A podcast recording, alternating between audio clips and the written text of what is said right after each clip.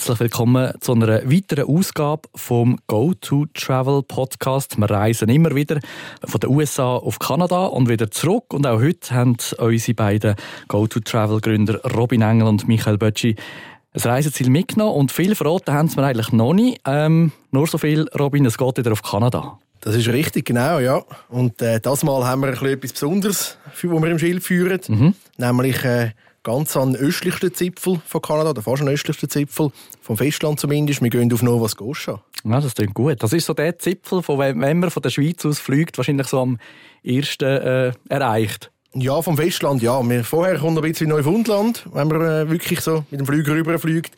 Aber äh, Nova Scotia ist eigentlich so ja, die östlichste Provinz vom Festland, wenn man das so will sagen, ja. Mhm, eine Region mit viel Geschichte, wo auch äh, ja, die Schweizerinnen und Schweizer eine äh, Verbindung haben. Da kommen wir dann sicher noch drauf zurück. Nova Scotia. Wieso Nova Scotia? Was ist dort touristisch so interessant? Ja, ich finde mega lässig, es hat mega viel äh, europäischen Einfluss. Ähm, der Name sagt schon ein bisschen Nova Scotia.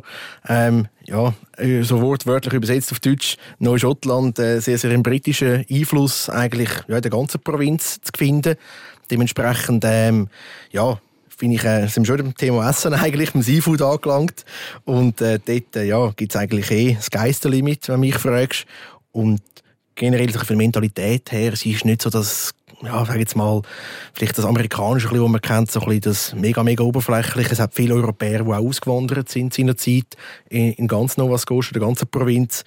Und äh, ja, das, da trifft man eigentlich an verschiedenen Ecken, trifft man wieder mal ein bisschen, ja, den europäischen Touch an. Und ja, generell, ich finde eigentlich auch die Abwechslung selber in der Provinz äh, mega cool. Man kann wirklich mega viel machen, es bietet enorm viel. Ich muss schnell auf die Uhr schauen. Eineinhalb Minuten. Michi, ich glaube, so schnell sind wir noch nie aufs Thema Kulinarik gekommen. Wir kommen immer wieder darauf zurück, aber so schnell. Und da mal noch vom Robin aus. Ja gut, dass vom Robin aus kommt, das stimmt mir überhaupt nicht.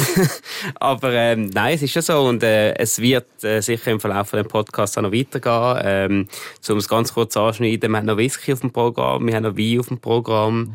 Äh, das Essen hat er schon ein bisschen angesprochen.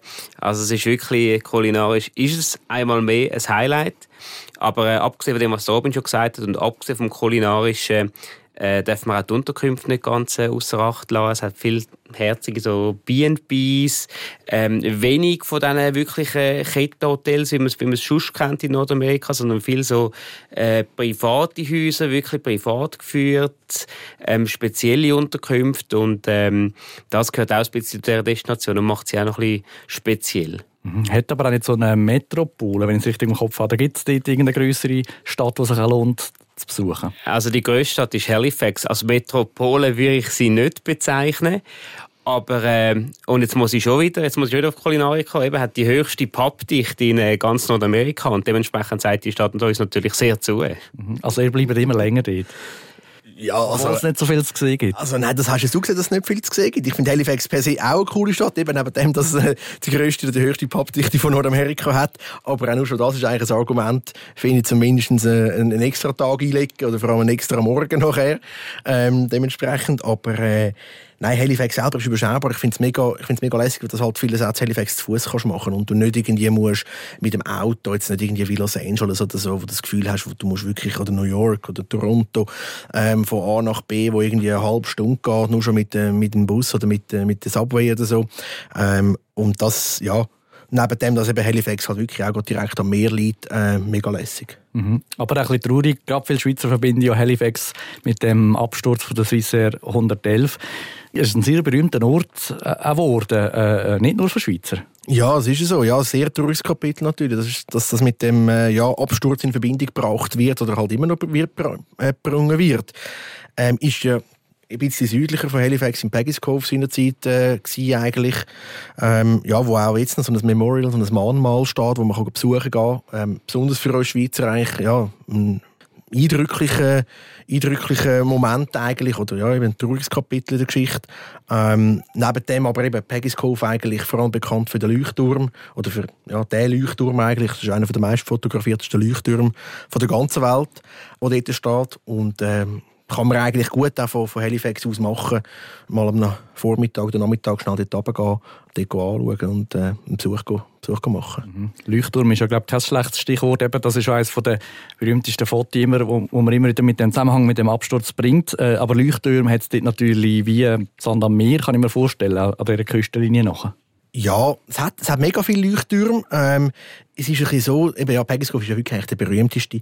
Er hat, man hat mega viel dort, wo man kann, ähm, kann besuchen kann.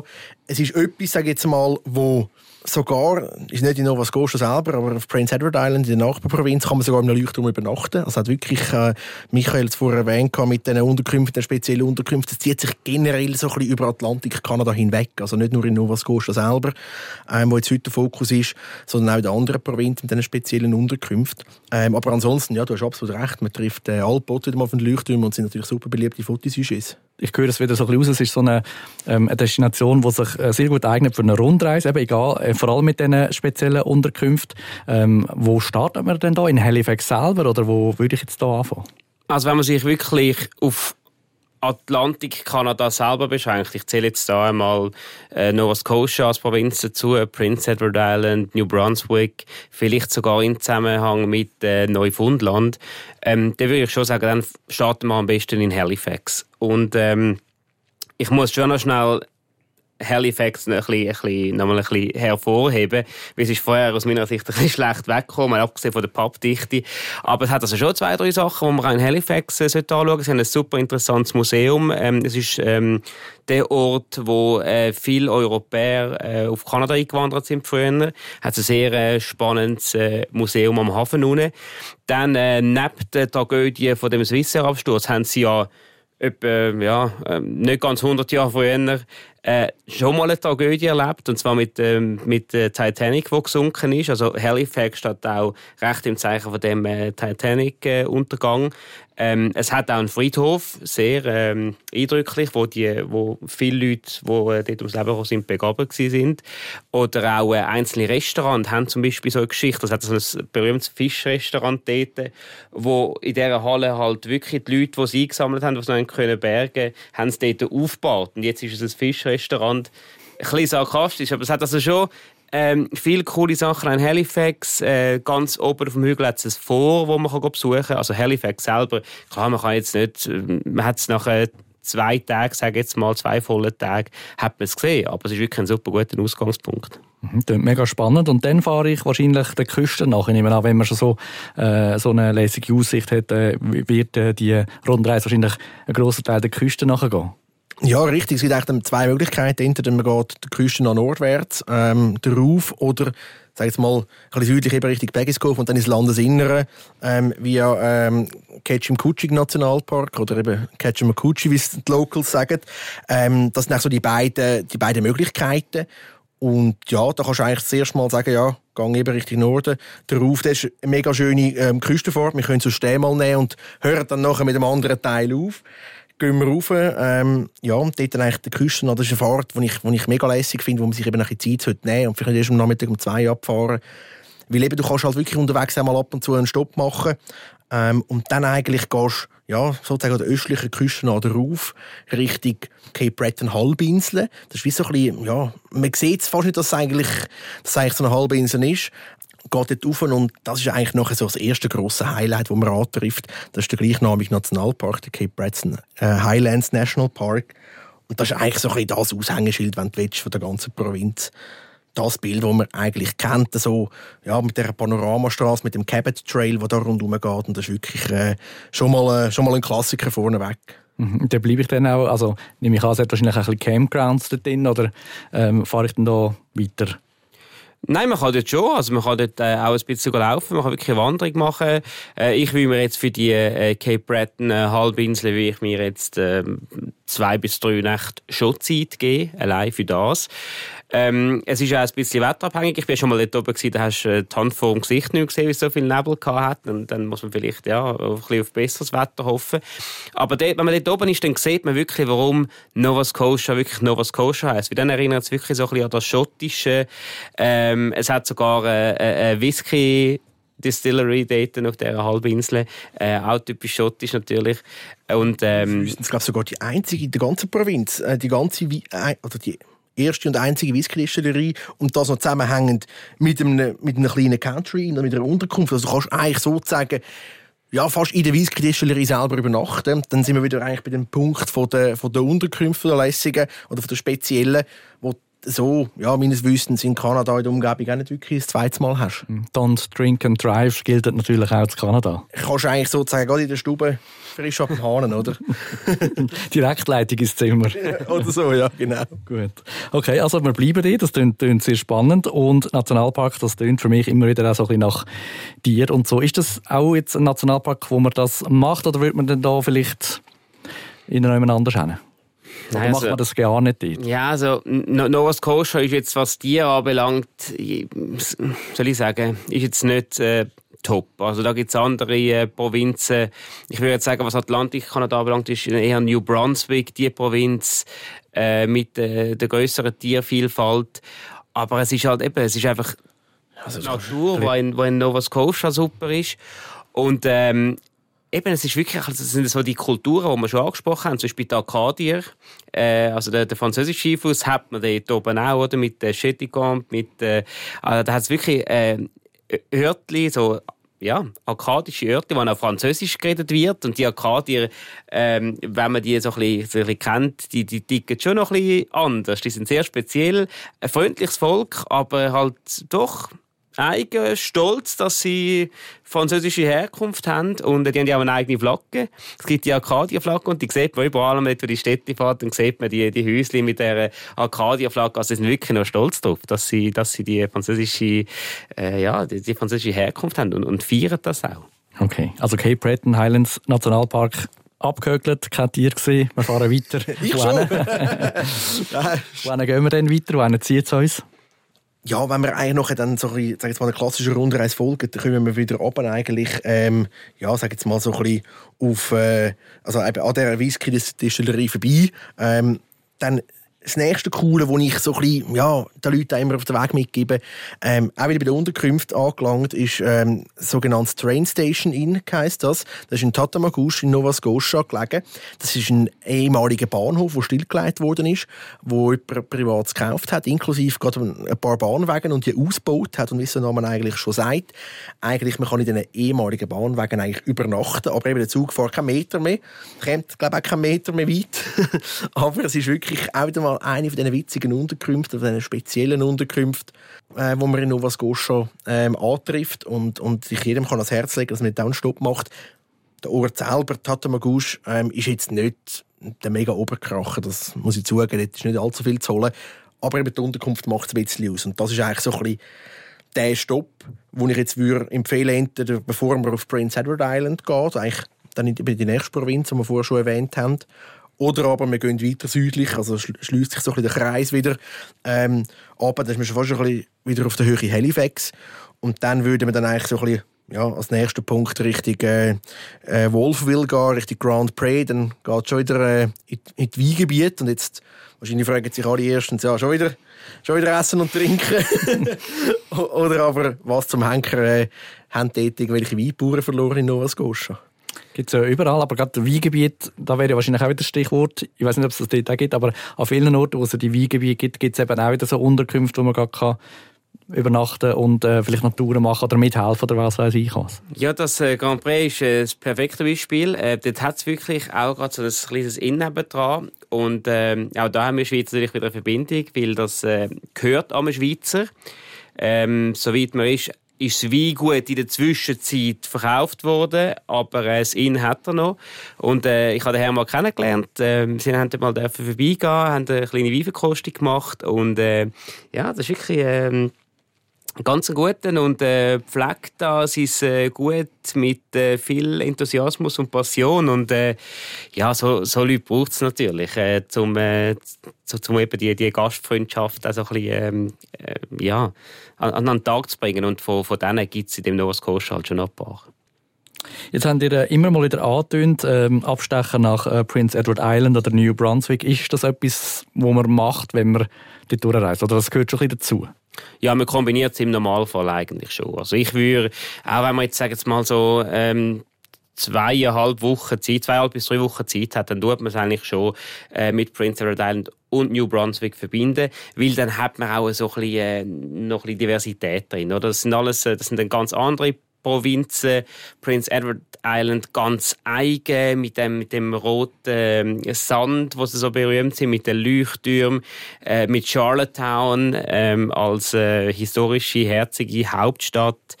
Dann äh, New Brunswick mit äh, Fundy, Hopewell Rocks, das ist der höchste Gezeitenunterschied in dieser Bucht rein, ähm, wo man dort hat. Und äh, auch mit eben, wenn man, wenn man mal Bärenbeobachtung macht, ein paar Schwarzbären gleich noch sehen, dann macht man das am besten in äh, New Brunswick zum Beispiel. Also, wenn man so ein Atlantik-Kanada natürlich macht, so zweieinhalb, drei Wochen Zeit hat, dann sollte man mindestens diese drei Provinzen miteinander verbinden. Neufundland würde ich persönlich wahrscheinlich in einer separaten Reise machen, weil es halt nochmal recht viel zu sehen gibt dort. Okay, und jetzt gleich noch die Frage, obwohl mit diesen vielen Unterkünften äh, würde sich für mich eigentlich praktisch eine Mietwagenrundreise anbieten, aber Wohnmobil, ist das da auch ein Thema?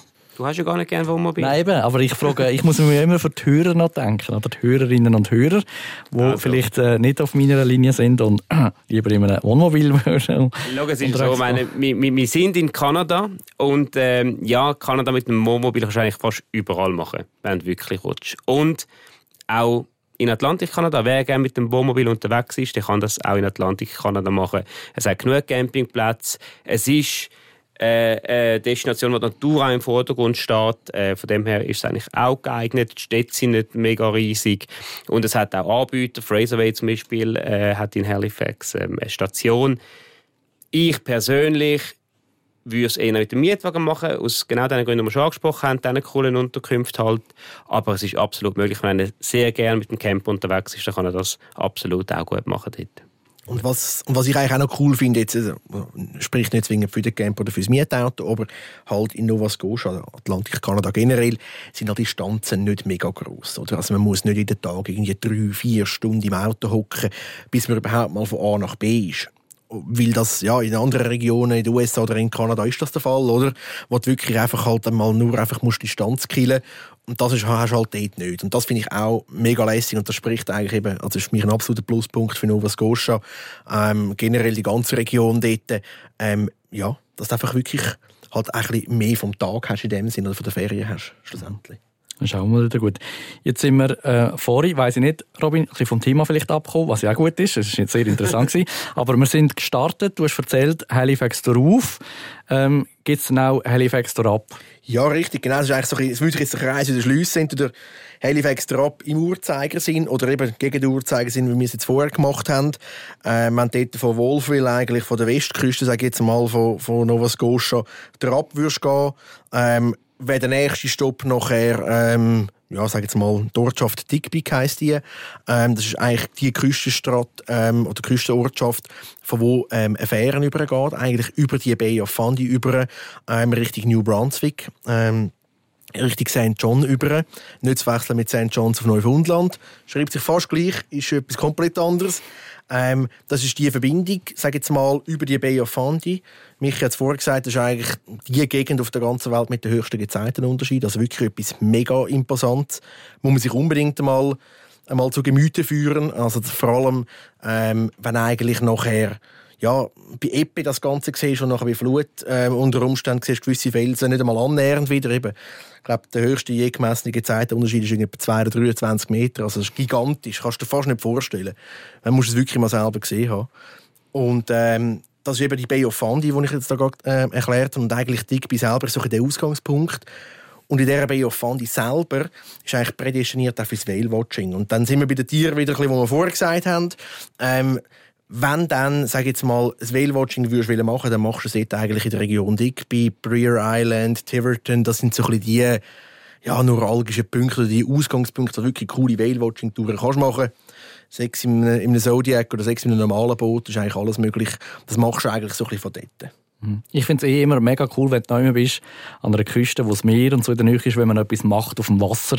Ähm, da gibt es wahrscheinlich auch hunderte Möglichkeiten dort, neben Whale-Watching, kann ich mir vorstellen. Ja, es ist eigentlich, du hast es gerade angesprochen, es ist eigentlich so ein bisschen, jetzt schließt sich wirklich der Kreis, wie wenn du von Digby eigentlich wieder ins Landesinnere gehst oder eigentlich quer über die Insel wieder zurück ja, Richtung Halifax über oder auf die östliche Seite wieder oder eben als allererster Stopp nach Peggy's Cove eigentlich über die Insel gehst, eigentlich in der Mitte vom, vom südlichen Teil unten dran, ist eben der Ketchum-Kutschik ähm, Nationalpark und dann haben wir auch das Element Wasser. Also sprich, hast du eigentlich noch Möglichkeiten zum Kajaken, zum Kanufahren, so ein klassische kanadische Feeling eigentlich. Und je nachdem, wie so ein bisschen deine Reise aufbauen ist das sogar auch ein super Startpunkt, oder? Und sagst, hey, ich behalte mir das Cape Breton für am Schluss auf als Highlight und fange so an, gehe ein bisschen mit Peggy's Cove, mit Catch und Kutschik, Digby ins Rennen und gehe nachher die ganze, äh, die ganze Reise im Uhrzeigersinn machen. Also auch mega lässig wenn du dann noch etwas ein bisschen mit mehr Pep willst und äh, jetzt nicht äh, allzu sensibelste Magen hast, dann hätte ich noch einen anderen Geheimtipp für dich, und zwar in der Bay of Fund rein. Von Nova Scotia aus kann man Tidal Bore raften. Und äh, das ist, also man muss wirklich ein einen, einen starken Magen haben, es ist wirklich verrückt. Also ich bin, ich bin dort mal gewesen und wie es der Zufall hat wählen, äh, ist das, ist gerade der Supermond gewesen und das sind die höchsten Gezeiten gewesen, wo man seit Jahren äh, gemessen hat. Ich glaube, das kanadische Fernsehen ist auch noch da gewesen und hat dann einen mitgeschickt. Und er ist mir so ein Schlauchboot und dann ähm, ist quasi wirklich Eppe und dann sieht man, wie auf einmal, man kann wirklich zuschauen, wie die Flut reinkommt und dann gibt es halt die, wirklich die, die hohen Wellen und dann fährt man mit dem Schlauchboot über die Wellen und es klopft einem so richtig oben ab. Also es ist, äh, man ist flotsch nass nachher, man ist wirklich nur in der Badhose dort, in der Gummistiefel und that's it. Ähm, es ist, äh, vielen von der Gruppe ist es sehr schlecht geworden. Mir hat es jetzt noch gepasst, ich habe es noch lustig gefunden. Aber für bisschen Adrenalin ist das auch noch äh, eine coole eine coole Erfahrung. Gut, also das ist äh, wirklich eine Region, die eigentlich für alle etwas bietet, also äh, fast ein bisschen unterschätzt vielleicht auch. Äh, unterschätzt, ich will nicht sagen unbekannt. Ja. Ähm, also äh, Leute, äh, ich kenne selten einen, der, der heimgekommen ist von dieser Station und gesagt hat, das hat mir jetzt überhaupt nicht gefallen. Also äh, ich glaube, die Leute kennen es zu wenig. Es ist wie zu wenig auf dem Radar. Es ist mehr so ein bisschen, meistens ist es so das Nummer drei oder vier, wenn man auf Kanada geht. Es ist immer zuerst der Westen, dann vielleicht der Osten, dann kommt vielleicht zuerst der Yukon sogar und dann kommt irgendwie erst Atlantik-Kanada und äh, diesbezüglich ist es schon ein bisschen underrated, ja, absolut. Ja, und vor allem, man kommt eigentlich eben relativ gut auch an. Also, Verbindungen sind relativ gut. Ähm, sage ich das zum Beispiel via Deutschland, wo man kann fliegen kann, äh, mit einer Condor via ähm, Island, mit einer Islander oder eben der Kanada auch super Verbindungen hat, via Toronto täglich ab Zürich. Es hat äh, saisonal sogar Verbindungen via London. Also, kannst von Zürich nach London fliegen. London, Halifax ist ein Katzensprung, wenn du so willst. Ähm, also, es ist wirklich mega gut äh, erschlossen. Ähm, Halifax ist ein super angenehmer Flughafen zum, zum Ankommen eigentlich. Da kommst du dort wirklich an und, und kannst eigentlich, ja, ist wirklich etwas ganz Kleines und irgendwie nicht zu vergleichen mit den grossen, äh, sonst nordamerikanischen Flughäfen. Ja, also ist eigentlich wirklich super easy und das ist, wie, wie du vorher gesagt hast, oftmals noch ein bisschen unter dem Radar vielleicht von den Leuten. Sie haben das gar nicht so im, Kopf, so, ah, da könnten wir eigentlich auch noch an. Es ist, man muss manchmal Leute zum Glück zwingen, aber es ist nicht minder, äh, äh wie soll ich sagen, nicht minder schön, im Gegenteil. Äh, das ändern wir ja jetzt mit der äh, Podcast-Episode da. Wenn ihr mehr wollt wissen über Nova Scotia, dann geht ganz einfach auf go2travel.ch, äh, klickt dort euch dort die Webseite durch oder schreibt dem Robin und dem Michi einfach schnell ein Mail äh, mit euren Fragen. Dann kommen wir sicher Antwort über. Und dass wir den Kreis wieder ganz geschlossen haben, würde ich sagen, landen wir wieder bei der Kulinarik. Was gibt es da noch anzufügen, Michi? Ja, das ist jetzt eine gute Frage. Äh, was haben wir schon gehabt? Den Wein haben wir schon äh, gehabt, den Whisky haben wir schon gehabt. Das Bier haben wir noch nicht gehabt. Das Bier haben wir noch nicht gehabt, ja. Und ähm, da ist natürlich, da, ist wieder, kommt wieder Halifax, äh, in, ist, ja, ist das immer wieder in Halifax und dort ist äh, die Alexander Keith Brewery, wo man kann anschauen kann. Äh, die ist eigentlich wirklich ähm, unweit von diesen Pubs natürlich, hat sogar selber eins, also es ist wirklich alles in Gehdistanz. Und äh, ja, ich würde sagen, das ist eigentlich äh, die Alexander Keith ähm, Brewery ist eigentlich der ideale Startpunkt für nachher dann weiter, um sich äh, von Pub zu Pub äh, zu degustieren. Gut. Robin, du noch irgendeinen Tipp? Ja, Lobster kann man eigentlich immer und überall. Also es ist nicht so, wie soll ich jetzt sagen, ähm, ja, dass man, das, dass man, dass man in einen speziellen Ort muss gehen, weil dort der beste Lobster ist, also der ganze Provinz eigentlich, oder das Seafood generell, Muscheln, ähm, kommst über und das ist eigentlich, also bei mir bei jeder Reise eigentlich fast jeden Abend als irgendwie Appetizer oder sogar Hauptmahlzeit auf dem Programm gestanden. Also wirklich äh, jegliche Variationen kommt jetzt gar nicht drauf an. Ja, also dort kann man sich wirklich das ganze, das ganze Menü durchtasten. Ähm, und eben Fisch natürlich sowieso auch. Und dann kommt natürlich auch nochmal, also Fleisch über Teigwaren, äh, alles andere. Aber äh, das ist bisschen das, was ich unbedingt probieren wenn ich dort wäre. Gut, wenn ihr jetzt auch Hunger bekommen habt, wünschen wir einen guten. Und sonst, wie gesagt, geht auf gototravel.ch. Dort erfahrt ihr noch viel mehr über Nova Scotia. Vor allem, wenn ihr Robin oder Michael schnell ein Mail schreibt oder auch schnell anläutet. Und vielleicht als nächste Reise äh, eine Reise auf Nova Scotia bucht.